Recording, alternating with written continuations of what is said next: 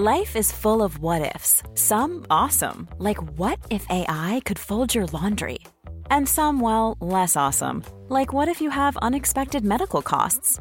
United Healthcare can help get you covered with Health Protector Guard fixed indemnity insurance plans. They supplement your primary plan to help you manage out-of-pocket costs. No deductibles, no enrollment periods, and especially no more what-ifs. Visit U H one dot com to find the Health Protector Guard plan for you. Hiring for your small business? If you're not looking for professionals on LinkedIn, you're looking in the wrong place. That's like looking for your car keys in a fish tank. LinkedIn helps you hire professionals you can't find anywhere else, even those who aren't actively searching for a new job but might be open to the perfect role. In a given month, over seventy percent of LinkedIn users don't even visit other leading job sites. So start looking in the right place. With LinkedIn, you can hire professionals like a professional. Post your free job on linkedin dot com slash people today. Quality sleep is essential. That's why the Sleep Number Smart Bed is designed for your ever-evolving sleep needs. Need a bed that's firmer or softer on either side? Helps you sleep at a comfortable temperature? Sleep Number Smart Beds let you individualize your comfort, so you sleep better together. J D Power ranks Sleep Number number one in customer satisfaction with mattresses purchased in-store. And now, save fifty percent on the Sleep Number Limited Edition Smart Bed for a limited time. For J D Power twenty twenty-three award information, visit j d power dot com slash awards. Only at a Sleep Number store or sleep number dot com. Hey, it's Ryan Reynolds, and I'm here with Keith, co-star of my upcoming film, If, only in theaters May seventeenth. Do you want to tell people the big news?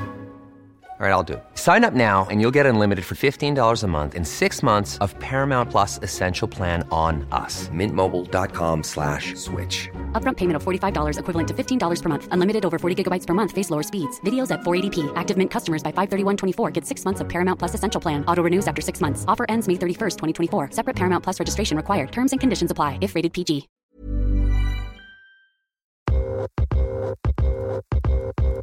Coffee is the blackest beverage on the planet, number one. It comes from, you know, like literally the blackest and brownest places on this world. I mean, why have we like given it away to a bunch of hipsters? You're listening to Side Hustle Pro, the podcast that teaches you to build and grow your side hustle from passion project to profitable business. And I'm your host, Nikaela Matthews Okome. So let's get started. Today's episode is brought to you by Gusto. Gusto offers modern, easy payroll benefits and H R to small businesses across the country. They were even named Best Online Payroll by P C Mag. And as a Side Hustle Pro listener, you will get three months free when you run your first payroll. So sign up and give it a try at gusto dot com slash S H P. That's gusto dot com slash S H P. This episode of Side Hustle Pro is brought to you by Podcast Moguls. Have you been looking to start your podcast? Or have you started your podcast, but you're just not seeing the downloads you expected? Well, I encourage you to head over to podcast moguls dot com for my next masterclass on your first one thousand downloads. I'll break down how to launch your podcast, grow an audience, and increase your downloads without being on a network or having any previous experience. So you will learn how Side Hustle Pro launched in the top fifty on Apple Podcasts, how to market your podcast, because remember, you can have awesome content, but if nobody knows about it, your show won't grow. So we break down the exact steps to regularly add one thousand plus new engaged followers on Instagram and accelerate those podcast downloads. And finally, I break down all the different ways you can monetize your podcast. So you do not want to miss this. Head over to podcast moguls dot com so you can be registered for the next masterclass. I'll see you there. Hey, hey guys, welcome, welcome back to the show. Today in the guest chair, we have Majora Carter. Majora is a real estate developer, urban revitalization strategy consultant, MacArthur Fellow, and Peabody Award-winning broadcaster. She is also the co-owner of the Boogie Down Grind Cafe in the South Bronx. Now, as a fellow Bronxite and graduate of the Bronx High School of Science, I, of course, was intrigued by Majora's journey because, let's face it, for a long time, and even now, people have had a limited view of the Bronx. And in addition to that, you don't often see things like leisurely lifestyle places like coffee shops, lounges, bookstores, and cool places to just hang out in many Bronx neighborhoods, other than, let's say, Riverdale, which is one of the more wealthy areas of the Bronx. And often, when you finally do see these places popping up, they are not founded by us. They are not founded by Black women. Well, Majora is changing all of that. She has made it her life's mission to find sustainable solutions for America's most low-status communities, and she has done that with much of her work. She is even quoted in the permanent collection of the Smithsonian Museum of African American History and Culture in D C with her motto, "Nobody should have to move out of their neighborhood to live in a better one." In today's episode, we hear how Majora got into urban revitalization, the impact she's had, why she decided to open the Boogie Down Grind Cafe, and how she's worked through challenges such as being protested and accused of being a gentrifier, and so much more. So let's get right into it. Majora, welcome to the show. How are you? I'm great. Thank you so much for having me. Oh, I'm so excited to have you. As I shared, I reached out the minute I heard, and I'm actually so surprised we have not crossed paths before as fellow Black women, Bronxites, Bronx High School of Science graduates. What? But I'm excited we know each other now. Well, it, you know, it's a blessing now, so I'm just happy about that. Same. So how would you, in your own words, describe yourself now at the phase and point you are in your career? Uh, I am a real estate developer and urban revitalization strategist. So tell me, what was it like for you growing up in the Boogie Down? Well, it was, um, you know, interestingly enough, it was both not as hard and but also even more challenging than folks that, that aren't aware of it would think. Because it's really interesting, because I grew up in the South Bronx, which at the time Um, and still is considered, you know, this urban, uh, it's a ghetto basically. And, you know, and it was, but it, back then when I was growing up, I mean, it really was the focus of just all that was wrong with urban areas around the, co- the country, especially ones that had Black and brown people in them. And it was, you know, there was financial disinvestment, landlords were torching their buildings. I mean, we lost sixty percent of our population um, at the time.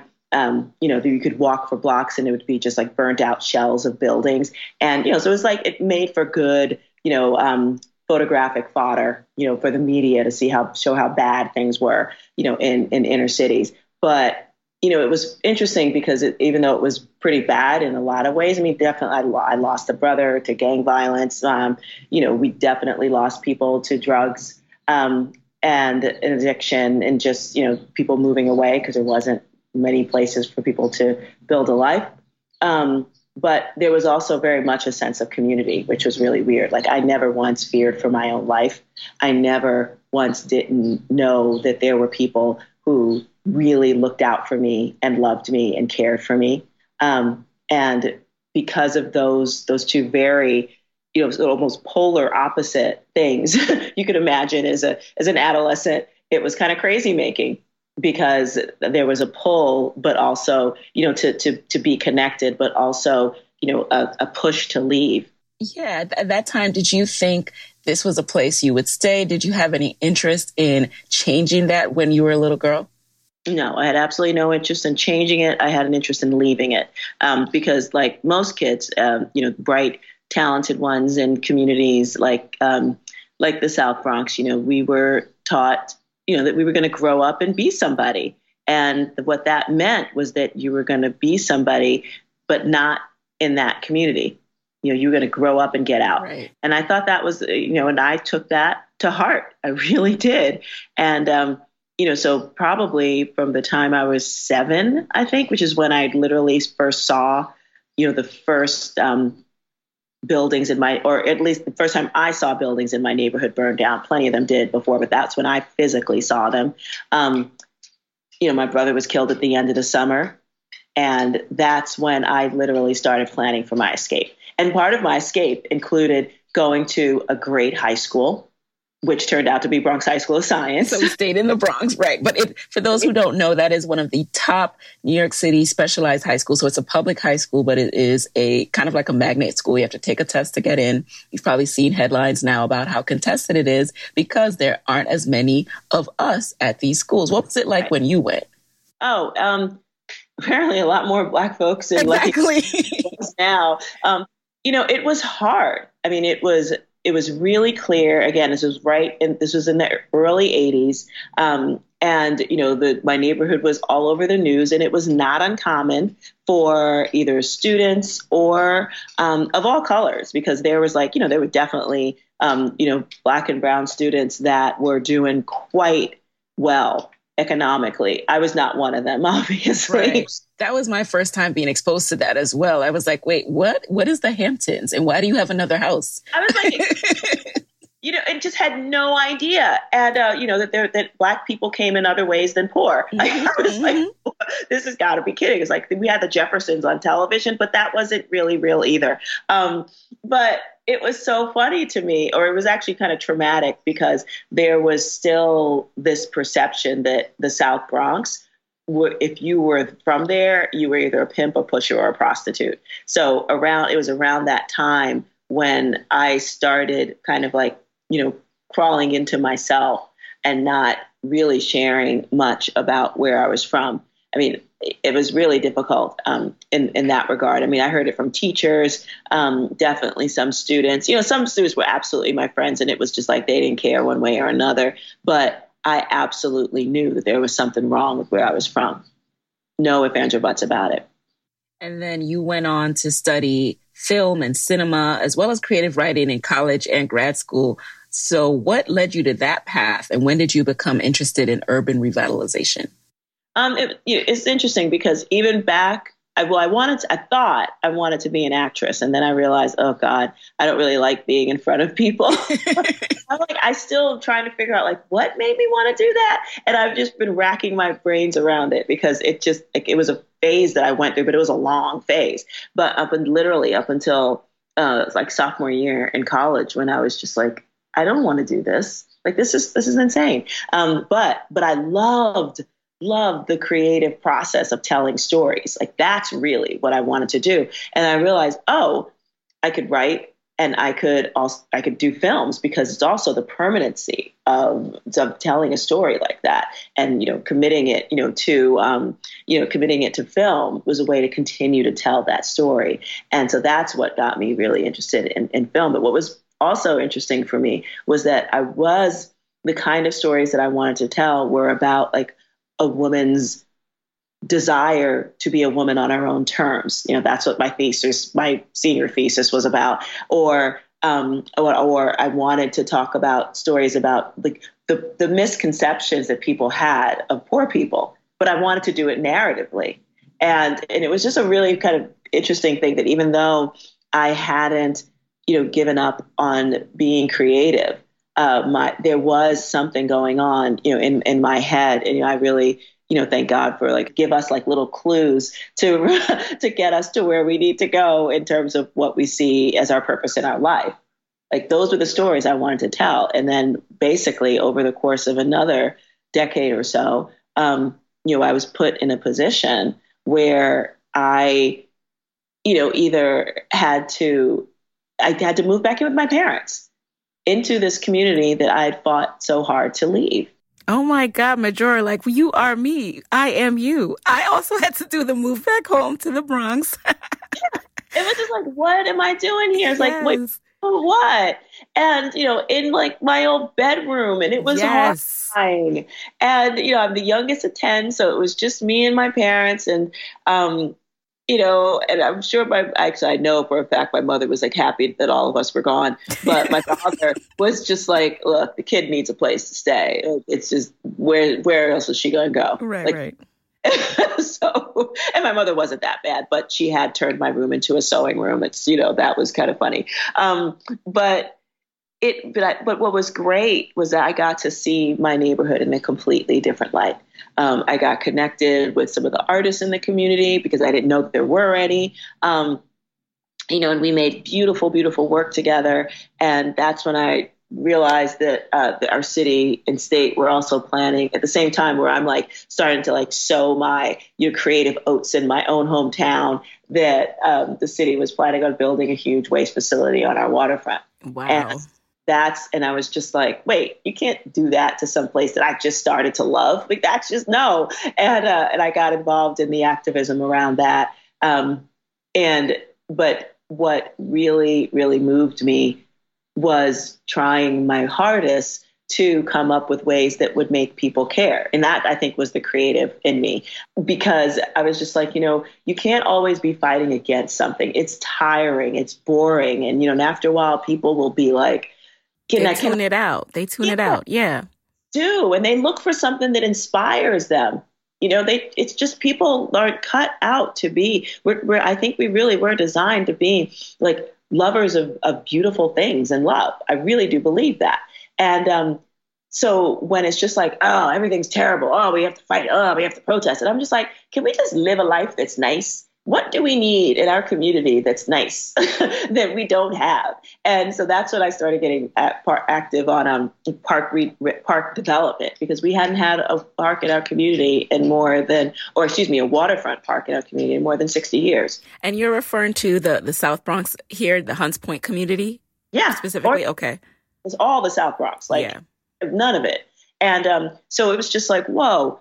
And we, and here we were in, in my part of the South Bronx, we were literally surrounded on three sides by water and had no access to it. And it was just like, why? This is just crazy pants. So I actually got in and start, actually spearheaded the development of the first waterfront park we've had in, in the community in more than sixty years. Amazing. Um, oh, and really worked, um, you know, collectively with folks on a bunch of different uh, projects that, you know, like we've really tried to uh, actually demap a former uh, uh, highway, because it didn't wasn't really ever finished. And it turns out that it blocked access to the waterfront and separated communities from itself.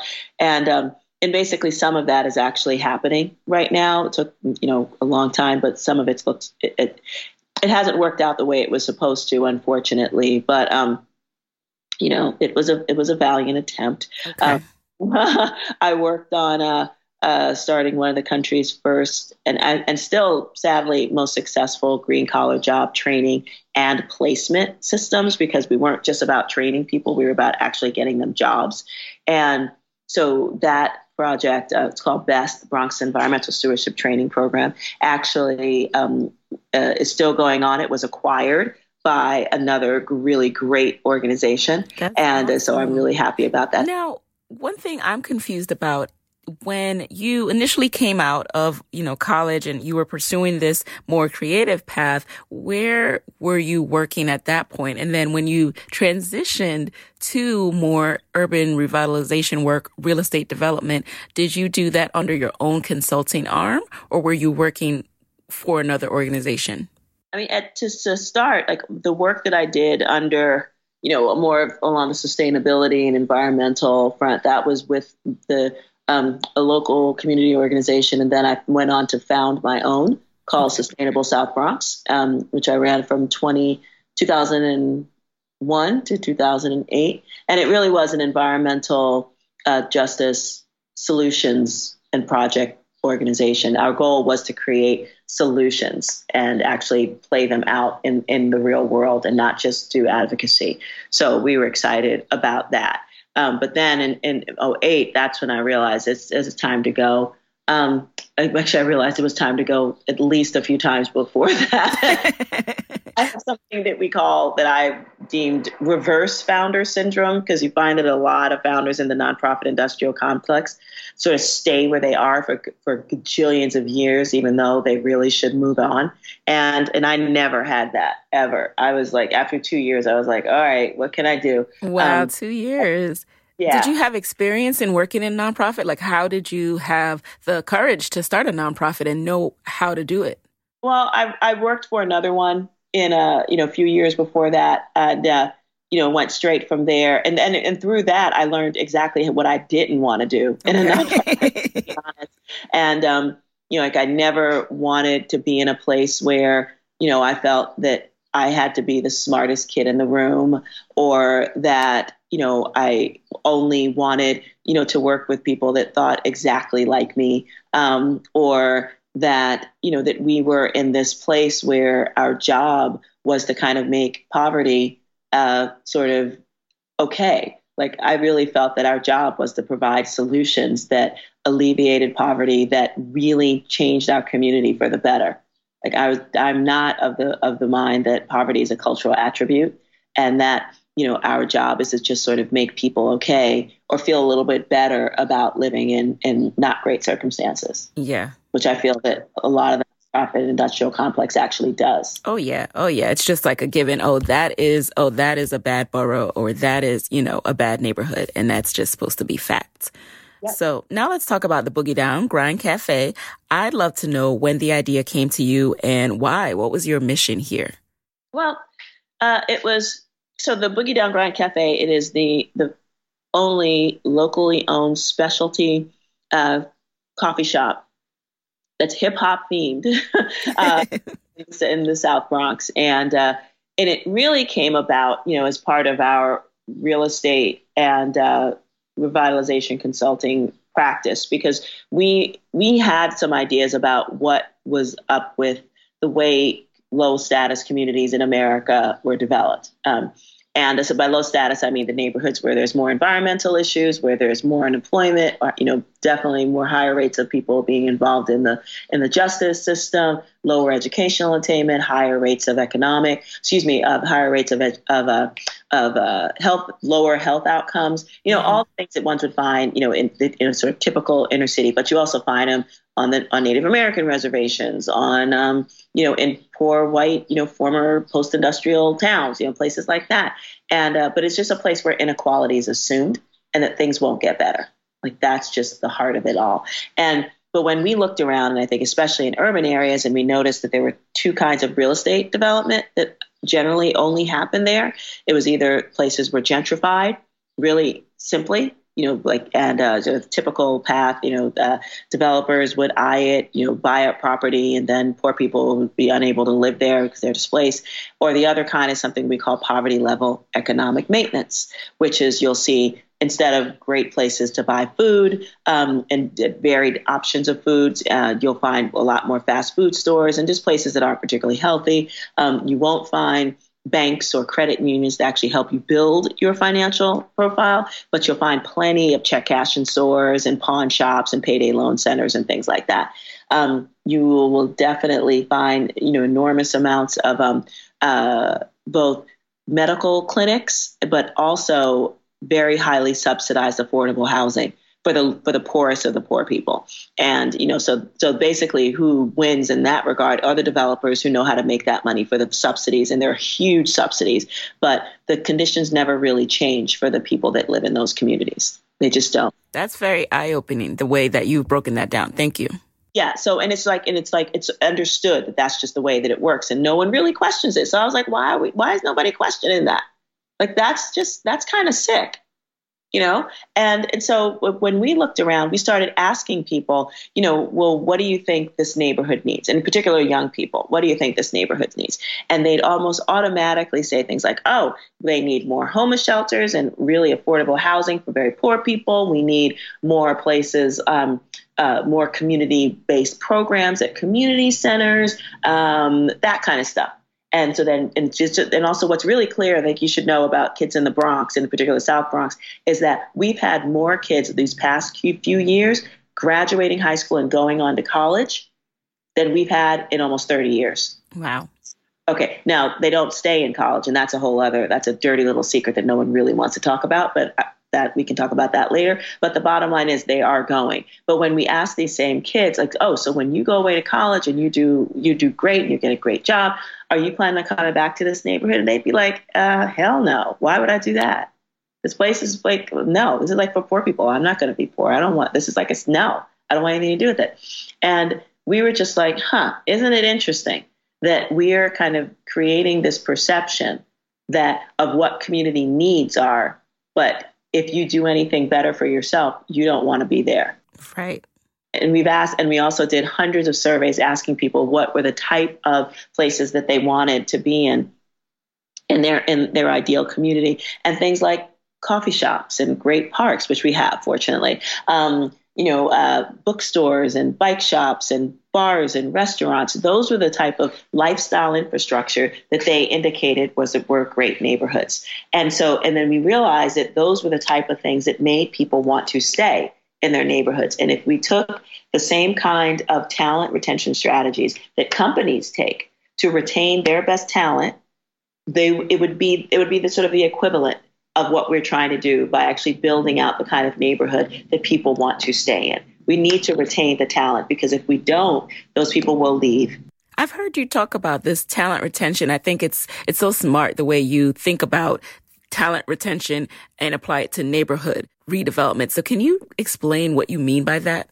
Yeah, so talent retention, you know, again, it really is, we, we sort of borrowed it from from the from the corporate sector, um, because we're not trying to say that everybody isn't a valuable member of, of our communities. But we do know that when the, the, the ones that, that resources were, were, were that we were, was that people were identified as the talented ones in those communities, they are the ones that become the income generators. They are the ones that become the type of people that other folks look up to.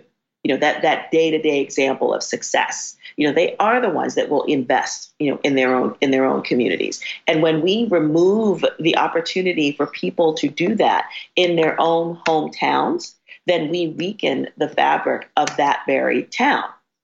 And so on and our, all of our neighborhoods. And so why are we not saying, you know what, if if if America, and, and it is, Uh, you know, a country filled with little neighborhoods, why can't all of our neighborhoods be strong? It's not as if all of our neighborhoods don't have at least a few people with talent coming from them.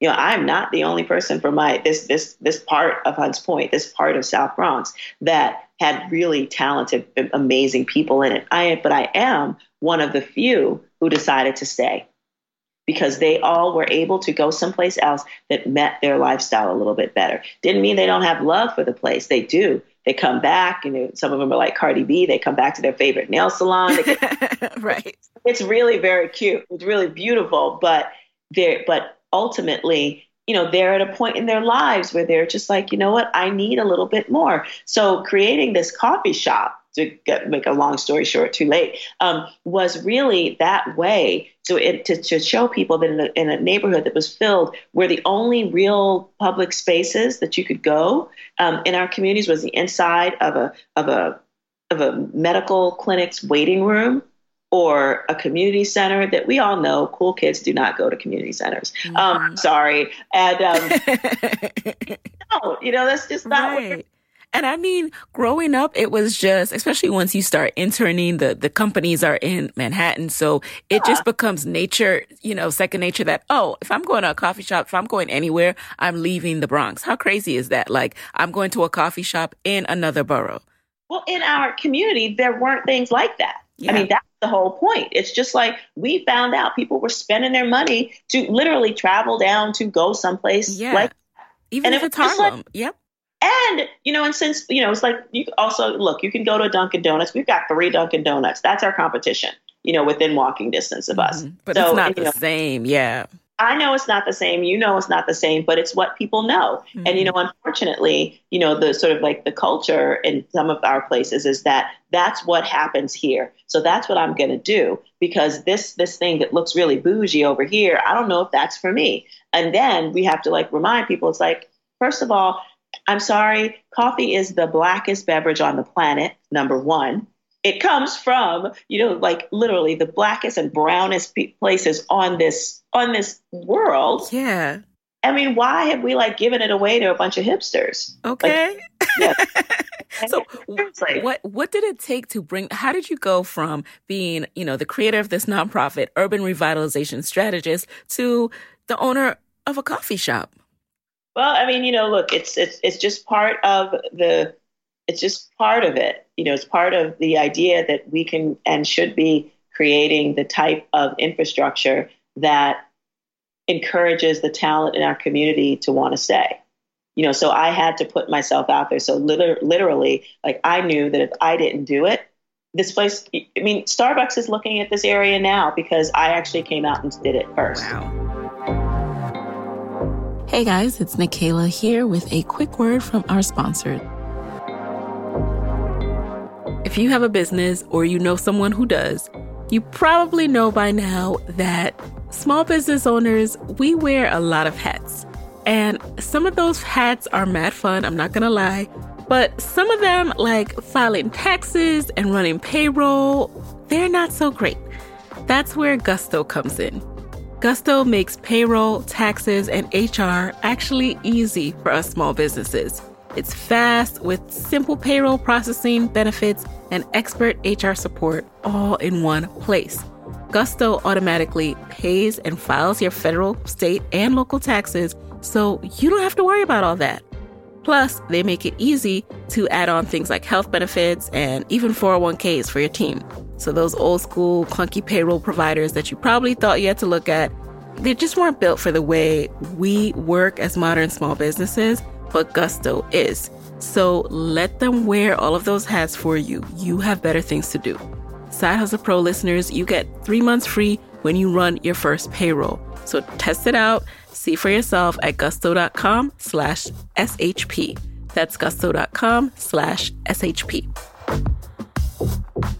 So what did it involve? Now, did you have to connect with coffee grinders? How did you find the location and, and pay for that land?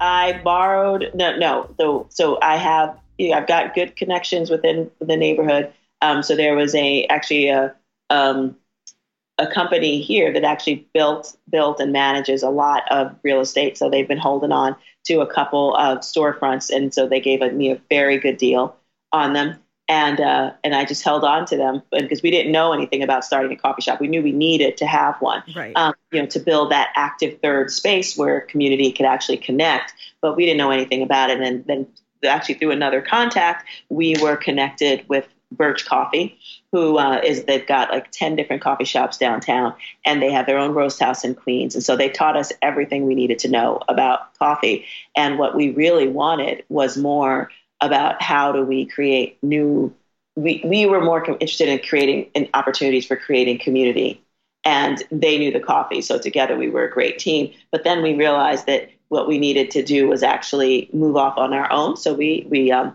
you know, so we dissolved that partnership, but the money to start it up came from me. Like literally no bank was going to loan to me. Um, you know, I had a pretty decent consulting, um, practice at the time. So, you know, we just saved up our money and plunked it all, you know, into uh, renovating this and creating the actual space. And um, and we did get an investor from the local community, which was really helpful. Um, and that was it. Why did you say no bank would lend to you? Because they're because they're notorious for not. We wouldn't be. We would not have been considered a credit tenant.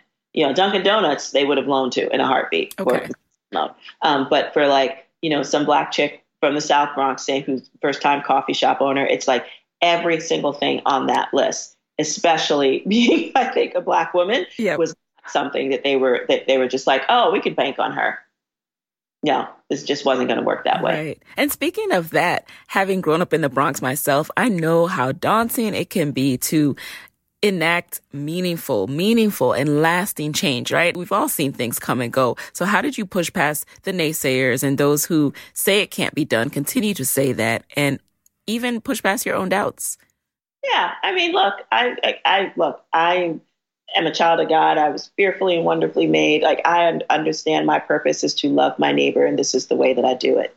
So, and I also know that you know, because I experience it, that there will be folks who do not understand what I'm doing. And I have to think about it that way because those, because I do, like we've, we've been protested. Um, you're bringing gentrification to the community. I mean, some of it is, you know, some folks, you know, have accused me of actually inviting in gentrifications to force people to sell their homes to developers. I mean, it's just, some of it's just psychotic, but mm-hmm. I realize it's all based in fear about Um, you know, not under, not feeling as though we've got a place in the world, but but quite frankly, that's a smaller mi- minority of people than those who see the value of what we're doing, right?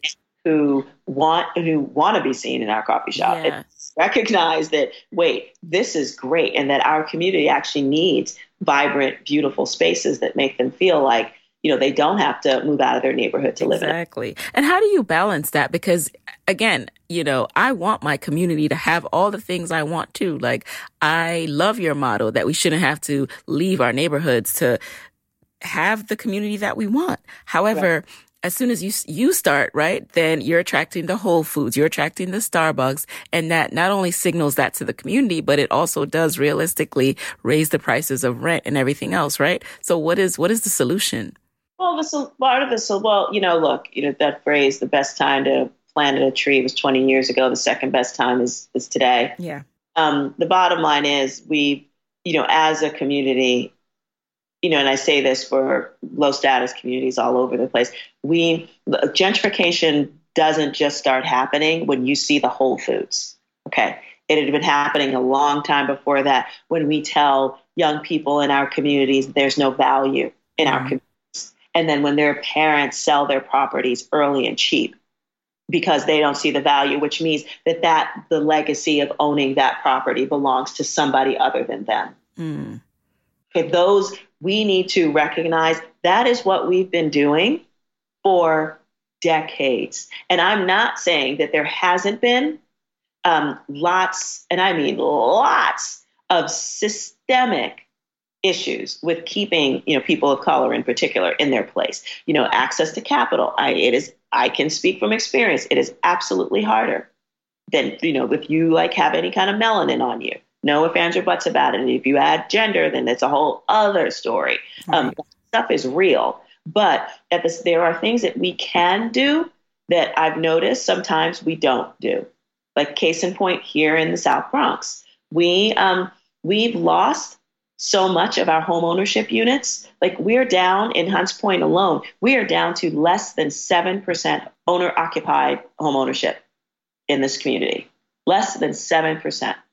My own family, the house that I grew up in, after my parents died, I could not convince my siblings, and I'm the youngest of ten, okay, could not convince my siblings to keep our family's home in the family. They were like, Majora, you can do that community stuff if you want, but we're selling this because it's not really worth anything. Wow. And of course, now the property is worth almost three times as much. It belongs to a predatory speculator, okay, who is just waiting to flip it. And I, this is what I have to see. So I'm, so part of what our work is, is just trying to help people keep their property, like hold on to it, recognize that it, what your daddy or your mommy bought back in the nineteen fifties is actually a valuable piece of property right now. And you don't have to sell it. Even if you go into arrears, there's plenty of equity in there. But if people aren't willing to like even take that leap because we, that we actually believe that we but that we really can't like play in that sandbox, that we can't be developers ourselves. Like the biggest protest, I mean, I've only been protested once, but the protest that I had that where I was being protested was literally, it was so ironic because there was a bunch of people outside telling me my coffee shop was a, was the gentrifier and all this stupid stuff. And inside, we were actually hosting a meeting uh, that was getting resources to the community's um mostly low-income homeowners and small business owners, so they can get both low and zero percent interest loans. Look at that. Look at that. So ironic. So amidst all of that, how did you attract customers and market the cafe and help people to understand that they should be coming here?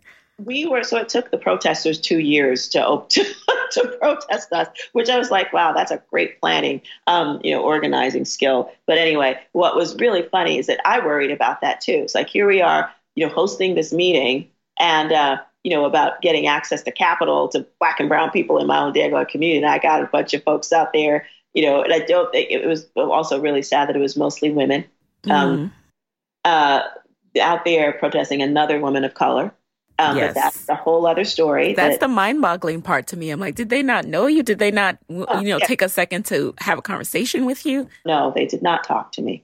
Well, what I would like to talk about a little bit more is, so this piece of wanting to better your community while also wanting people to still be able to afford it is like a, it's almost like a mental block for some, because we've been taught that it just has to be this way. Otherwise it's gentrification and we're going to push everyone out.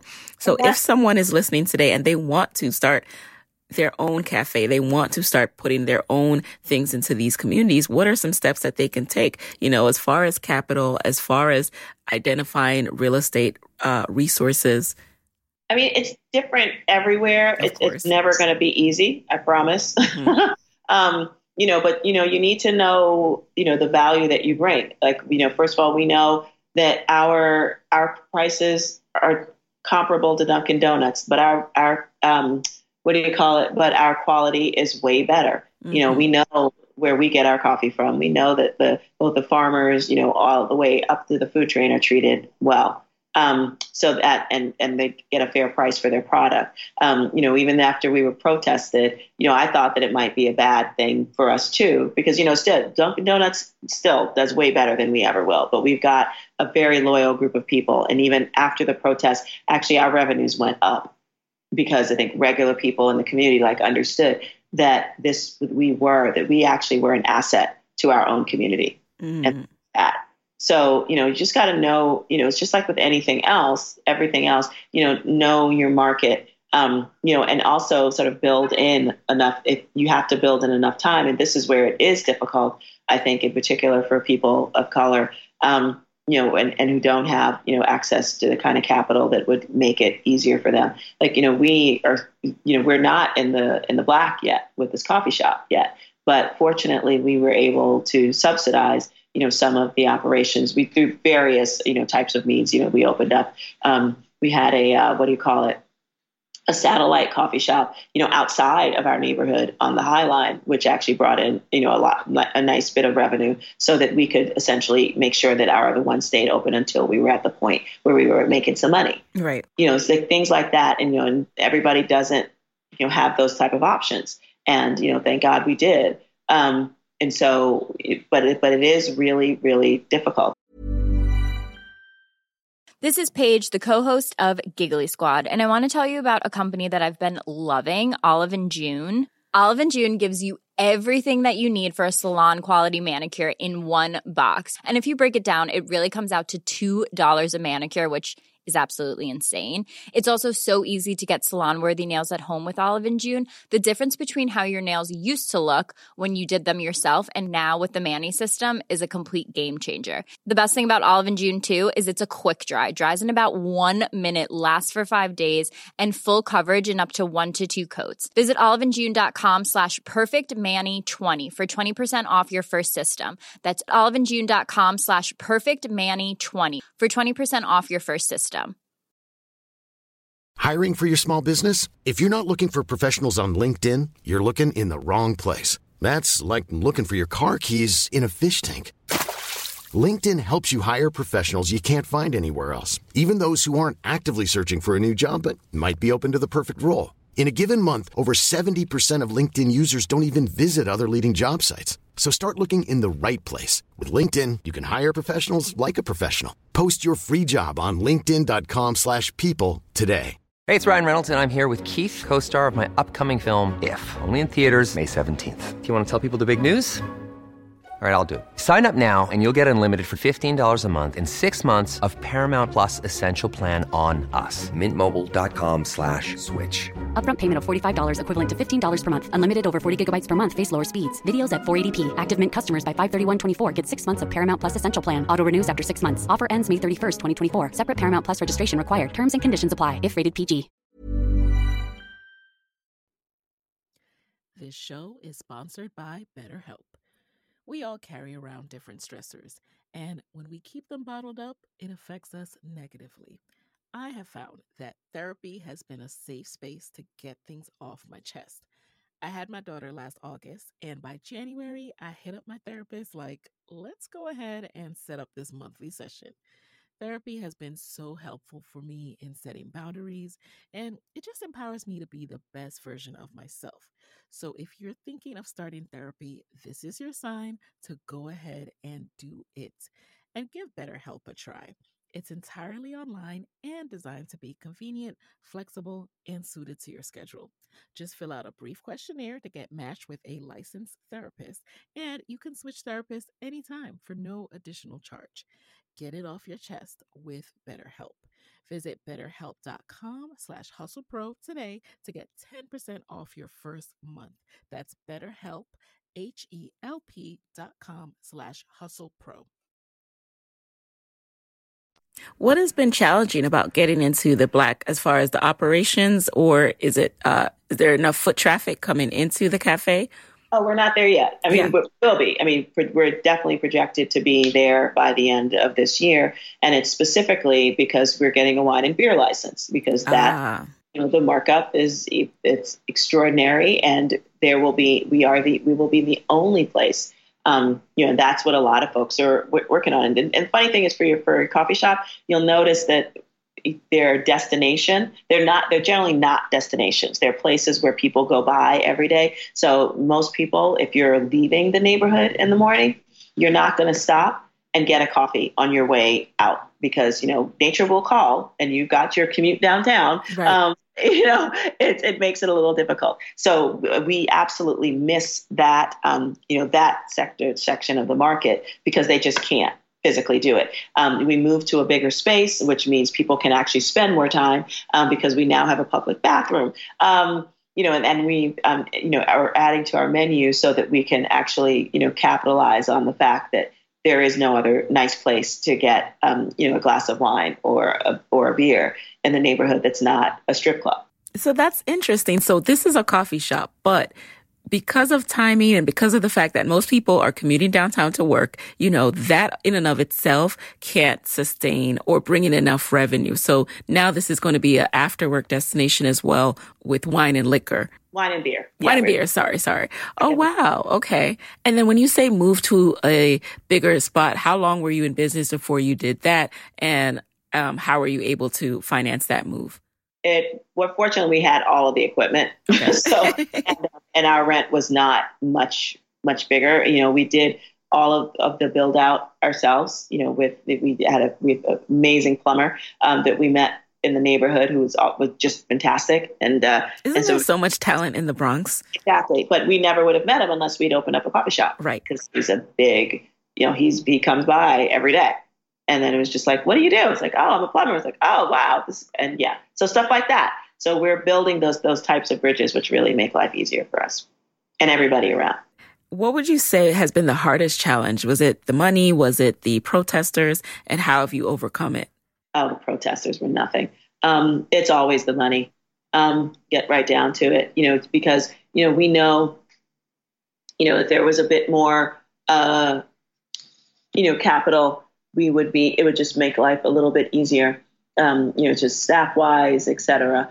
And, you know, and it's just gets to the point where, you know, we'd like to be able to take this model and, and move it outside, um, you know, of, of our community, because we think it's a brand. It's like, it's, it's a hip hop themed coffee shop. You know, we do open mics. We've, you know, uh, created, you know, the kind of space so that people can actually share their talents there.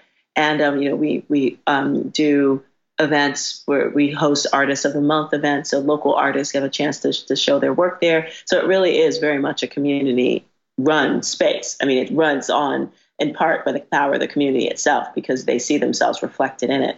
And we think that type of, of um, ethos that we've been putting in there is something that's super exciting and that we want to see happen around the country. But, you know, we also do real estate development in, in around as well, around the country, because we are working on mixed income and mixed use housing, um, as well as commercial development, because the the way that we see this community development, it's the coffee shop was just, as, as far as we were concerned, it was like what we could do at the time with the capital that we had. But ultimately, we believe that it you need to create more economic diversity in community through very intentional mixed income housing and mixed use commercial development that are responsive to what are the economic trends of the times. So we've got a big project going on in um, Mapleton Fall Creek, Indianapolis, and we've got some other, you know, things on the on the burner, hopefully here in New York, that you'll be hearing about um, within the next year or so. Okay. So how do you manage the larger work you do with Majora Carter Group while making sure the operations of Boogie Down Grind keeps running smoothly? Thank God I've got staff that helps, um, because I couldn't do it. Like I, you know, I did actually go through the training. So I with a little more practice, I could absolutely go back to, you know, steaming um, and creating a perfectly handcrafted coffee drink. Right, but right. Fortunately, I've got other folks that that do that and do that really well, uh, which makes me happy. Um, and then there's, yeah, so there's that. And uh, for that, I'm really happy uh, because, no, I couldn't be, wouldn't be able to do it. Yeah, I'm just looking at you with awe, like, how is she doing this? So what is next for Boogie Down Grind Cafe? Are we expanding to other boroughs? Are we expanding the concept to other cities? I know you touched on it briefly, but what is really the vision? Uh, the vision is to take the Boogie Down Grind Cafe and transform it into just the same kind of juggernaut that uh, Hard Rock Cafe is when they're all over the world. And yes, with uh, with rock and roll. Right. And Jay-Z, are you listening? Yeah. And but what I what I want to do differently is um, that for our for the cafe, you know, when we actually did fall short, you know, of being able to, um, you know, pay all of our contractors to start when we first opened, um, you know, a local family from the neighborhood contributed, you know, the the last of the funding that we needed, and they got a ten percent ownership stake, you okay. know, in the cafe, which was, you know, felt right to do.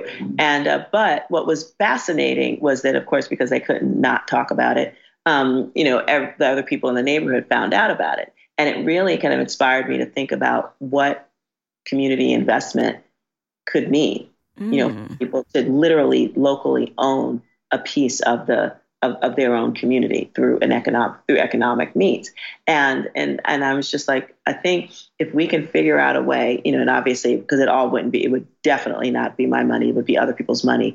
Um, but if they understood the value of having, you know, a locally owned space within a community, that that actually helped protect their investment, that that could be a really fabulous thing. Because people were just like, whoa, we can do that. That's amazing.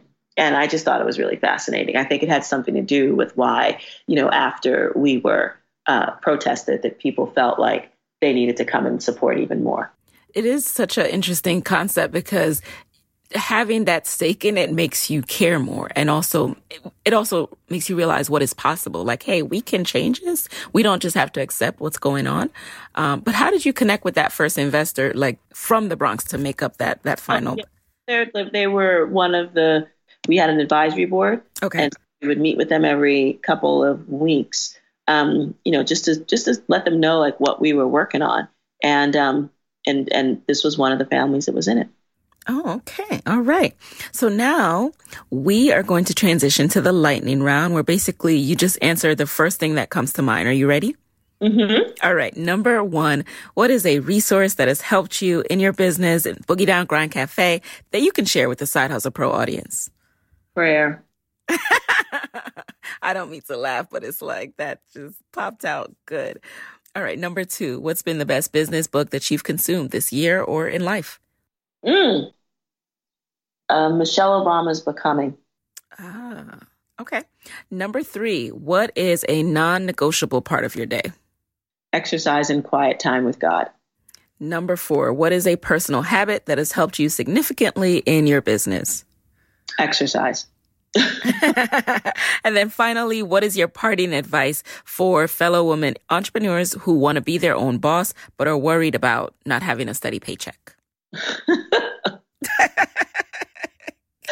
If you're worried about not having a steady paycheck, this ain't for you.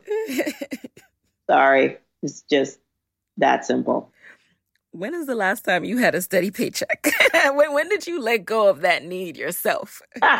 Oh, my God. Oh, it's been like eleven years. Wow. Yeah. I mean, look, I, the, the, the amazing thing is, like, I get what I want and what I need. Mm-hmm. Like, it's an ama- it's really weird. That's the thing. And that people, like, if you, if you just let go, I think that's part of it. Like, I, I don't want for anything. Believe me, I want more for my business. I do, but I don't want more for me. Like, my needs are, are taken care of. And I find that that's, that is the case. Like, no, I haven't had a steady paycheck at all. And, but you would, but because you're pouring stuff back into your business. I mean, you make sure that what you need is taken care of. Like, my mortgage will be paid. Don't get me wrong. I no ifs, ands, or buts about that. Right. But, um, you can't just be like, oh, you know, it, what if, if I don't have that, then I'm just, I, if you, that's where you get all of your validation, then this isn't for you. I, I think most people should not be entrepreneurs, to be honest. And that's a whole other podcast, you guys. But looks like, sounds like I have to come to the Bronx, do part two of this, um, which I will be coming to the Bronx in a few weeks. So we'll work it out after this episode. But where can people connect with you and Boogie Down Grind Cafe after this episode? Wow, awesome. I'm so happy. I can't wait to see you. So Boogie Down Grind Cafe, you can follow us on Instagram at Boogie Down Grind. And yeah, that's the best way to do it. All right, guys. So thank you so much for joining us in the guest chair, Majora. My pleasure. And now head over to sidehustlepro.co slash Majora for all of the show notes from this episode, including any helpful links and resources mentioned. There you have it, guys. Thanks so much for joining, and talk to you next week.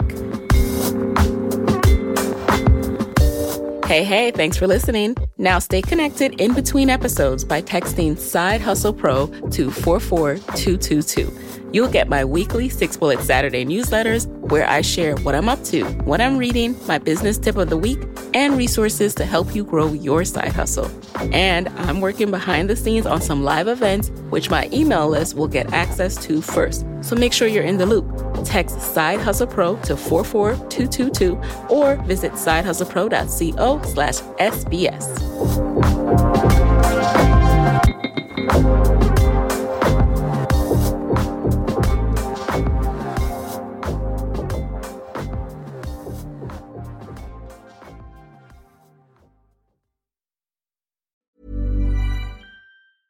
Hey, folks, I'm Mark Maron from the W T F Podcast, and this episode is brought to you by Kleenex Ultra Soft Tissues, your ally to help tackle your allergy symptoms this season. I love the change of seasons, but nobody loves pollen and all those other things floating in the air that make you sneeze during this nice weather. Kleenex Ultra Soft Tissues are hypoallergenic and allergist approved, so fight back against watery eyes and runny noses without worrying about irritating your skin. For this allergy season, grab Kleenex and face allergies head on.